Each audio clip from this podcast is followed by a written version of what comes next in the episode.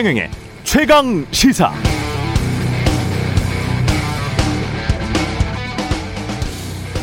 네, 고발 사주 의혹과 관련해서 제가 어제 이준석 대표에게 국민의힘 이준석 대표에게 이런 질문을 했습니다. 만약 손준성의 이름뿐만 아니라 그 윗사람이 더 나온다면 그리고 그 사람이 누가 봐도 윤석열 후보의 최측근이라면 정치적 상황은 달라지지 않을까요? 이렇게 물었더니 이준석 대표의 답변은 만약 수사를 통해서 다른 관계자가 밝혀지고 윤 후보와 연관이 있다 이러면 여론이 좀 출렁일 가능성도 있다. 이렇게 답변했습니다. 이 대표와 제가 말한 손준성의 윗사람, 윤석열의 최측근은 누구나 다 아는 동일 인물입니다. 공통의 인물이죠. 관련해서 이미 그제 국감에서 이 사람 한동훈 검사의 이름이 등장했습니다. 법사위 소속 민주당 김영배 의원은 제가 제보받은 게 있는데 이몽석 검사가 고발장을 작성했다는 이야기가 있다.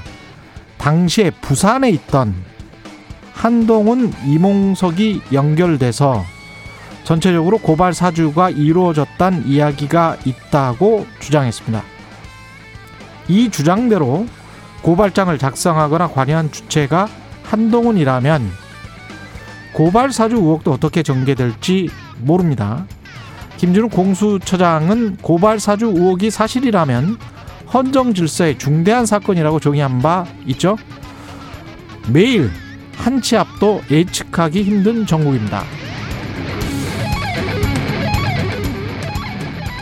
네, 안녕하십니까. 10월 14일 세상에 이익이 되는 방송 최경련의 최강시사 출발합니다. 저는 KBS 최경련 기자고요.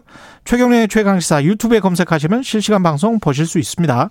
문자 참여는 짧은 문자 50원, 긴 문자 100원이 드는 샵 9730 무료인 콩 어플 또는 유튜브에 의견 보내주시기 바랍니다. 청취율 조사 기간 맞아서 최강시사가 따뜻한 커피, 시원한 커피 쏘고 있습니다. 청취자 여러분의 많은 참여 부탁드리고요. 오늘 1부에서는 국민의힘 홍준표 캠프에 공동선대위원장으로 합류한 이현주 전 의원 만나보고요. 2부에서는 더불어민주당 이재명 후보 측의 이재명 후보 캠프의 김남국 의원 만납니다.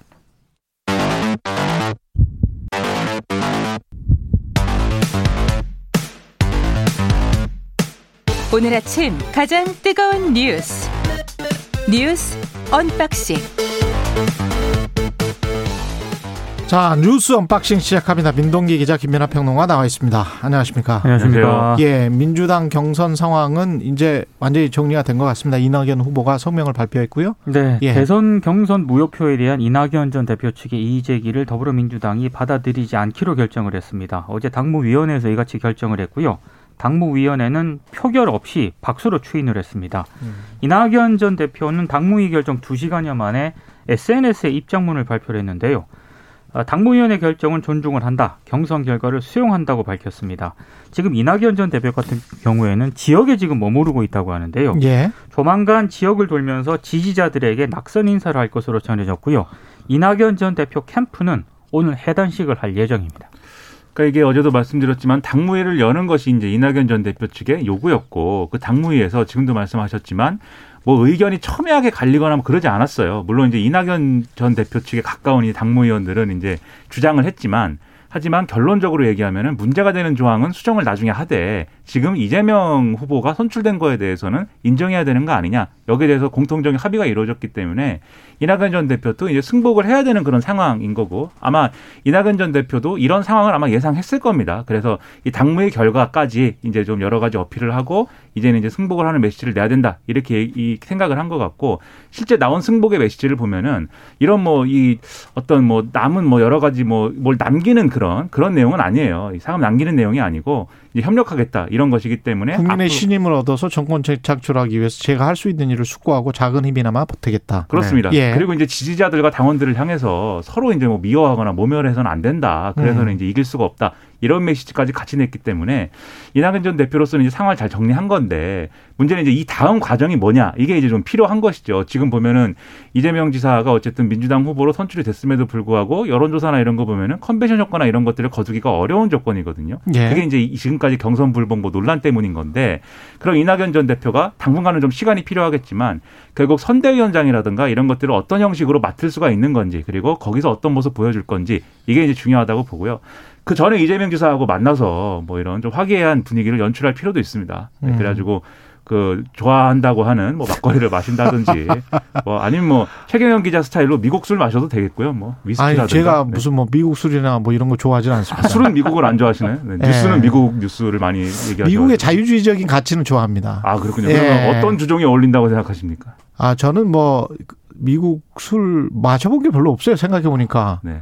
근데 예. 당분간은 소폭이나 뭐 이런 거 역시 기자 예. 정신으로. 네. 네. 주로 마셨던 거는 그런 것 같은데. 곧바로 예. 뭐 대선 행보를 보인다거나 이러긴 쉽지는 않을 거예요. 왜냐하면 이재명 후보 같은 경우에는 지금 국정감사 준비해야 되는 거고요. 예. 이낙연 전 대표 같은 경우는 지역에 머무르고 있고 아마 공동선대위원장 정도를 맡으면서 그래 그런 다음에 이제 본격적인 대선 행보를 시작을 해야 되는데 그 공동 선대위원장까지 가는 과정은 이번 달 안으로는 조금 무리가 있는 것 같고요. 예. 다음 달쯤 가야 아마 본격적으로 행보를 시작할 것으로 보입니다. 그러니까 일부 지지자들이 지금 법적 대응을 또 한다고 이제 주장을 하고 그렇죠. 있어서 그렇죠. 이런 분위기나 이런 것도 감안을 해야 되는데 그것도 잘 다독여야 될 것 같아요. 그렇습니다. 예. 그런 역할들이 이제 남아 있는 거죠. 예.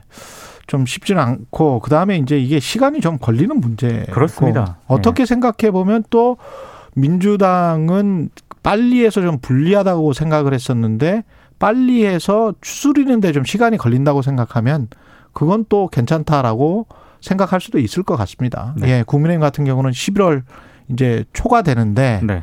국민의힘도 지금 상황을 보니까 비슷한 방향으로 잘못하면 갈 수도 있을 것 같다는 생각이 들어요. 왜냐하면 고발사주 의혹이 지금 한참 조사를 받고 있고 어 비슷한 지금 경쟁률이기 때문에 잘못하면 비슷한 지금 상황이 될 수도 있습니다. 예. 그 국민의힘 제주 토론회에서도 지금 보니까 전략적으로 이미 이제 확실히 홍준표 홍준표와 유승민 그리고 윤석열과 원희룡 이렇게 2대2 구도가 거의 굳어지고 있는 것 같고요. 그러니까 언론들은 2대2라고 하는데요. 예. 저는 윤석열 전 총장하고 원희룡 전 지사는 확실하게 전략적 연대 쪽으로 기운 것 같고 예. 홍준표 의원하고 유승민 전 의원은 본인들이 윤석열 전 총장을 좀 공격하는 그런 대세인 것 같습니다. 아직 아, 두? 후, 두 후보 간에 예. 전략적 연대까지 간 건지에 대해서는 조금 여지도 그냥 좀 따로 남- 따로 공격만 하는 거다. 그렇습니다. 그 근데, 정신 차려보니 같은 배에 타고 있는 거죠. 네. 네. 근데 다만 윤 전 총장하고 원 전 지사 같은 경우는 예. 어, 조금 노골적으로 좀 연대를 정하는 그런 모습이더라고요. 서로 뭐 칭찬하고 그랬, 그랬잖아요. 어제 되게 재밌는 장면이 있었는데 예. 특히 윤 전 총장하고 원희룡 전 지사가 대표적입니다. 그러니까 윤 전 총장이 대장동 일타 강사 유튜브를 봤는데 너무 설명을 잘하신다 이렇게 칭찬을 했고요. 예. 그리고 토론회에 앞서가지고 제주도당 당원 간담회를 윤 전 총장이 열었거든요. 이 자리에서 원희룡 전 지사를 제주가 나온 인재다 이렇게 또 지켜 세웠습니다. 그리고 원희룡 전 지사 같은 경우에는 또 토론회에 앞서서 라디오 인터뷰를 했는데 여기서 이른바 그 정법 강의라든가 이런 논란들이 있지 않습니까? 학문 침이라든가 이런 부분들에 대해서 이제는 조금 그만하자. 윤전 총장을 좀 두둔하는 발언을 했거든요. 이런 어떤 그런 모양새로 봤을 때 뭔가 좀 양 후보 사이에 전략적 연대가 있는 것 아니냐. 이제 이런 해석이 나오고 있고 다만 이제 홍준표 의원하고는 어제 또 윤 전 총장이 각을 세웠는데 재밌는 부분이 여기에서 천공 스승이 다시 등장을 했습니다. 예. 아, 홍준표 의원이 제주 제2제주공항 건설 대신에 현 제주공항 확장안을 어떻게 생각하느냐라고 윤 전 총장에게 물었거든요. 음. 그러니까 윤 전 총장이 이렇게 답을 합니다. 원희룡 전 지사한테 물어봤더니 확장안은 어렵다더라 이렇게 얘기를 하니까 홍준표 의원이 천공수승 유튜브를 윤 전 총장이 보라고 해서 봤더니 그분은 제주공항 확장안이 좋다고 하더라. 아. 이렇게 얘기를 하니까 윤 전 총장이 허허허 웃으면서 모르겠다. 이렇게 답을 했습니다. 굉장히 재밌는 장면이 거의 이제 어, 이 장면은 정말 시트콤의 한 장면, 네, 시트콤의 한 장면 같았는데, 근데 여기서도 보듯이 예. 네, 홍준표 홍준표 의원하고 유승민 전 의원하고는 어쨌든 공격하는 아이템을 서로 이제 주고받고 하는 측면들이 있는 거잖아요. 그래서 예. 윤석열 전 검찰총장은 이제 검찰 출신이기 때문에 준비가 안 됐고 대통령하기 부적합하다. 이 얘기도 둘이 같이 하고 있고 예. 지금 이제 이 이른바 이제 주술 논란, 뭐 무속인 논란 이런 것도 지금 소재를 공유하면서 지금 싸우고 있지 않습니까? 그런데다가 윤석열 전 총장이 이거에 대해서 또 불편함을 토로를 해요. 이 당원 예. 당원 간담회에서 이 홍준표 의원, 유승민 전 의원이 뭐 이런 식으로 공격하는 거를 겨냥을 해가지고 이렇게 해서 우리가 정권 교체할 수 있겠냐. 나 하나 죽이자고 여야든 이렇게 구분 않고 공격을 한다. 이럴 거면 우리가 왜 이 당을 하냐. 뭐 이렇게 막 크게 반발을 했거든요. 이런 걸 볼 때 이렇게 정확하게 홍준표, 유승민은 적대 관계 이렇게 이제 그 금을 긋고 원희룡은 우호 관계 이렇게 해서 본인은 이제 이 여러 사람 가운데 탑오우댐이고 예, 원희룡 지사가 선전하면 나머지 후보들하고 고만고만한 이제 관계가 되니까 그 정도 수준이 되니까 뭐 이런 전략으로 1위 후보 전략을 가져가겠다라는 그런 이제 그림이 여기서 나오는 거죠. 근데 저는 이, 이 지금 천공순위 관련해서 계속 이렇게 홍준표, 유승민 후보가 문제 제기를 하는 거는 문제가 있다고 봐요. 음. 예. 그 윤석열 후보의 본질적인 문제, 법, 법적, 법률적 문제와 관련해서 가장 큰 문제는 고발 사주 의혹이고 네. 거기에 관해서 어떤 지금 저 헌정 질서에 이거는 위배되는 사건이잖아요. 그러니까 그것과 관련해서 문제 제기를 할 수 있다. 또는 뭐 다른 정책과 관련해서 문제 제기를 할 수 있다고 보는데 그 본인이 그걸 받고 그걸 얼마나 믿었는지는 모르겠지만 그 이런 경우가 있었습니다. 미국에서 대법관이 선출이 되는데 트럼프 대통령 말기 때 근데 영국 가디안지에서 그 대법관이 젊었을 때 말이죠. 기독교 중에서도 아주 이단인 기독교를 믿고 어디 남녀 공동 생활을 하고 좀 이상한 짓을 하기는 했어요. 그래서 영국 가디안지에서 폭로를 했습니다. 근데 민주당이 당시 이제 야당이죠. 야당이 트럼프 대통령이 지명한 대법관 굉장히 문제가 많았거든요. 긴스버 그 다음에 대, 그 대법관이 된 후보였는데 그 문제와 관련해서는 개인의 믿음이기 때문에 그거는 우리는 청문회에서 이야기하지 않겠다. 이렇게 이야기를 했어요. 그러면서 아예 그냥 결의를 내버렸거든요. 성명을 내고. 뭐 개인의 믿음인데 뭐 어쩌라고. 그것도 과거 일이고. 뭐 이런 이게 저는 민주 정치라고 봐요. 그러니까 너무 이렇게 지, 뭐 그러니까 정치를 네. 좀 낮은 수준에서 하는 건 문제가 있다. 너무 올인하는 거는 문제지만 그리고 본질적인 문제를 다 회피해 버리는 거잖아요. 이렇게 그렇죠. 되면 정책의 그렇죠. 문제랄지 고발사주 문제랄지. 그렇죠. 결국은 이미지 전략인 거잖아요. 그러니까 예. 윤석열 전 총장하고 과거에 이제 박근혜 정권에서의 최순실 씨 문제나 이런 걸 연상하게 하면서 예. 계속 어떤 문제를 얘기할 때 양념처럼 계속 이걸 이제 언급할 것인데 그 여기에 대해서 말씀하신 것처럼 이게 부적합한 부분들이 분명히 있어요. 그리고 또 이제 이미지 전략이기도 하거니와 예를 들면 윤석열 전 총장이 교회 간 거로 볼 수가 있듯이 이런 부분에 있어서 코미디죠. 뭐라고 그렇죠. 하니까 또 교회를 가고 뭐 이거는 그렇죠. 진짜 하나님 믿는 사람들한테는 그거는 정말 좀 모욕적인 그런 그렇죠. 사실 행동이죠. 그 장면에서 보면은 사진을 보면은 성경이 예. 새 겁니다. 그렇게 새 거인 성경은 제가 본 적이 없는데 아무튼 아니, 어떤 목사한테 선물 받은 이제 성경이긴 예. 한데 아무튼 신실한 믿음을 보여주는 그런 장면은 분명히 아니고 이용하는 장면이죠. 그런 것도. 근데 이 홍준표, 유승민 두 후보의 전략도 그런 기독교의 반발 이런 것까지 같이 이제 예상하고 이제 또 던지는 그러니까요. 측면도 있거든요. 그러니까. 사실 이게 말씀하신 대로 본질적인 국가를 운영하는 문제에서 사실은 부차적인 문제이기 때문에 다 정치적 표계상 가지고 지금 이야기하는 거잖아요. 종교. 근데 종교인들이 진짜 종교인들이고 그걸 진짜 믿는 사람들이라면 그런 식으로 그 표가 갈 것이다. 에? 미, 무속이나 미시, 미신을 믿기 때문에 나는 표를 찍지 않을 거야. 다른 종교를 믿기 때문에 아 이건 정말 유권자들을 모독하는 겁니다. 이렇게 좀 정치하지 말았으면 좋겠어요. 윤 전 총장도 예. 그런 문제 제기가 처음에 나왔을 때 예. 명확하게 본인 입장을 밝히면 되는데 약간 애매모호하게 넘어간 측면이 있어요. 그러니까 이제 토론회 끝나고 이제 예. 그거를 거의 이제 음, 충돌하는 바람에 뭐 감정 충돌하고 이러니까 더 이제 이상하게 비춰지는 거죠. 국민의힘도 본인들의 본질적인 지금 잘못하면 윤석열 후보도 똑같이 지금 그 검찰에 기소될 수 있는 상황에 처할 수 있거든요. 그런 어떤 위험에 관한 문제 또는 다른 문제들 정책적인 문제들에 관해서 국민 민생과 관련된 문제들에 대해서 좀 더 집중했으면 좋겠습니다. 네, 재미는 그만 줘도 됩니다. 이제. 예. 그리고 예, 그만하죠.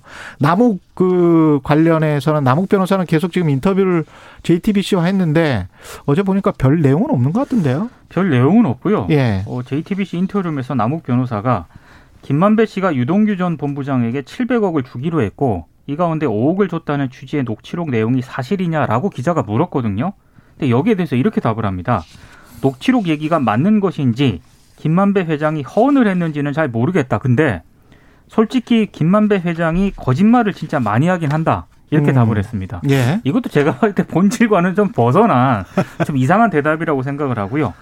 아, 그리고 대장동 개발 관련해 지분 구조를 누가 짜느냐 이렇게 물으니까 화천대유가 진행한 것으로 안다라고 얘기를 했고 당시 본인은 구속된 상태였다. 그리고 담당 변호사와 담당 변호사가 자신과 관련한 부분만 얘기를 해줬기 때문에 전체적으로 어떻게 사업이 진행되고 지분 구조가 짜였는지는 김만배 씨가 정확하게 얘기를 안 해줬다라고 얘기를 했습니다. 그러니까 전체적으로 인터뷰가 엊그제도 그렇고 어제도 그렇고요. 딱 김만배 씨가 모든 걸 알고 김만배 씨가 모든 걸 지금 짰다 이런 취지의 인터뷰를 계속하고 있습니다. 근데 본인은 왜 그러면 김만배와 손을 잡았어요? 그러게나 말입니다. 본인이 땅을 이미 많이 샀었는데 본인 혼자 하지. 그러니까 자기는 이제 돈만 받으면 된다, 배당만 네. 받으면 된다, 뭐 이런 생각이었다는 건데, 그러니까 이 주장하는 주장하는 핵심이 그거죠. 지금 말씀하신 대로 다 김만배 씨 책임이고 로비라든지 뭐 횡령이라든지 이런 건 다 김만배 씨가 안고 가는 거고, 나는 이제 돈만 받으면 되는 상황이었고 사업 내용도 잘 모른다 이제 이거고 여기서 재밌는 거는 남욱 변호사의 이 인터뷰들이 검찰 입장에서는 지금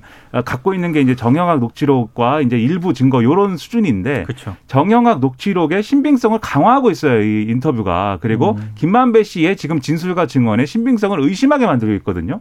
오늘 구속영장 심사를 할 겁니다. 김만배 씨에 대해서. 구속영장이 나오는데 이런 인터뷰도 제가 볼 때는 조금 도움이 될 수도 있다. 아, 그런, 그래요? 측, 예, 그런 측면에서 보면 그래서 인터뷰 시점을 두고도 굉장히 좀 말들이 많습니다. 그래서 네. 남욱 변호사 입장에서는 지금 다 모른다고 하는데 근데 이것도 의문은 있어요. 왜냐하면 그러니까 다 모르면서 왜 인- 인터뷰에는 응했을까요? 그러니까 그렇죠. 2015년 이후는 인터뷰 내용이 2015년 이후는 나는 모르겠다. 네. 나는 다 모른다라고 했는데 인터뷰에는 계속 응했어. 여기서는 자기의 법적 책임은 그래서 빠져나가는 거죠. 지금 그렇지. 예를 들어서 귀국을 하거나 이랬을 경우에 당연히 남욱 변호사도 피의자로 전환은 되거나 구속영장이 청구가 될 수 있거든요. 그래서 여기에 대해서는 검찰 수사에 어떤 협력하는 모양새를 이제 갖추면서 내가 도주한 게 아니다. 이제 이 얘기를 하는 건데 근데 의문은 있어요. 왜냐하면 성남도시개발공사 전략사업팀의 자기 후배 변호사인 정모 변호사를 그렇죠. 입사를 하도록 권유한 거잖아요. 예. 그러면 이 정모 변호사가 이 사업자 선정하고 이런 데 관여를 했고 음. 이 내용을 다 알 수밖에 없는 위치였는데 과연 자기를 이제 좀 이 연결해 준 남욱 변호사가 이런 내용들을 얘기를 안 했겠는가? 과연 남욱 변호사가 아무것도 몰랐겠느냐? 의문인데 남욱 변호사는 뭐 성남 도시개발공사 갈 때도 그냥 이런 좋은 일자리가 있다고 지나가듯이 얘기한 거에 불과하다라고 지금 얘기를 하고 있습니다. 자기 책임은 다 피해가고 있어요. 다 피해가고 있습니다. 예. 네. 인터뷰 내용 자체는 나는 아무런 책임이 없다. 다 김만배가 한 일인 것 같고 김만배는 거짓말을 많이 하더라. 그리고 이런 정. 정영학 정영학 씨 얘기가 틀리지 않았을 것이다. 예. 네. 그러면서 맨 마지막에 이걸 덧붙입니다. 예. 검찰 조사를 받겠고 책임질 일이 있으면 책임을 지겠다라고 얘기를 네. 하는데 예. 계속 인터뷰만 하고 있습니다. 예. 아, 여기서 끝내야 되네. 지금 38분 정도의 마무리를 지금 하라고 해서 준비한 거에 15%밖에 못했어요 지금. 네. 지금 저 관련해서 일상회복지원위원회는 13일 첫 회의를 갖고요. 예. 공수처독 고발 사주 관련해서 국민의힘 당직자들을 조사하고 있다는 것이고 국민의힘 의원들은 성남시청이나 경기도청을 항의 방문했는데 네.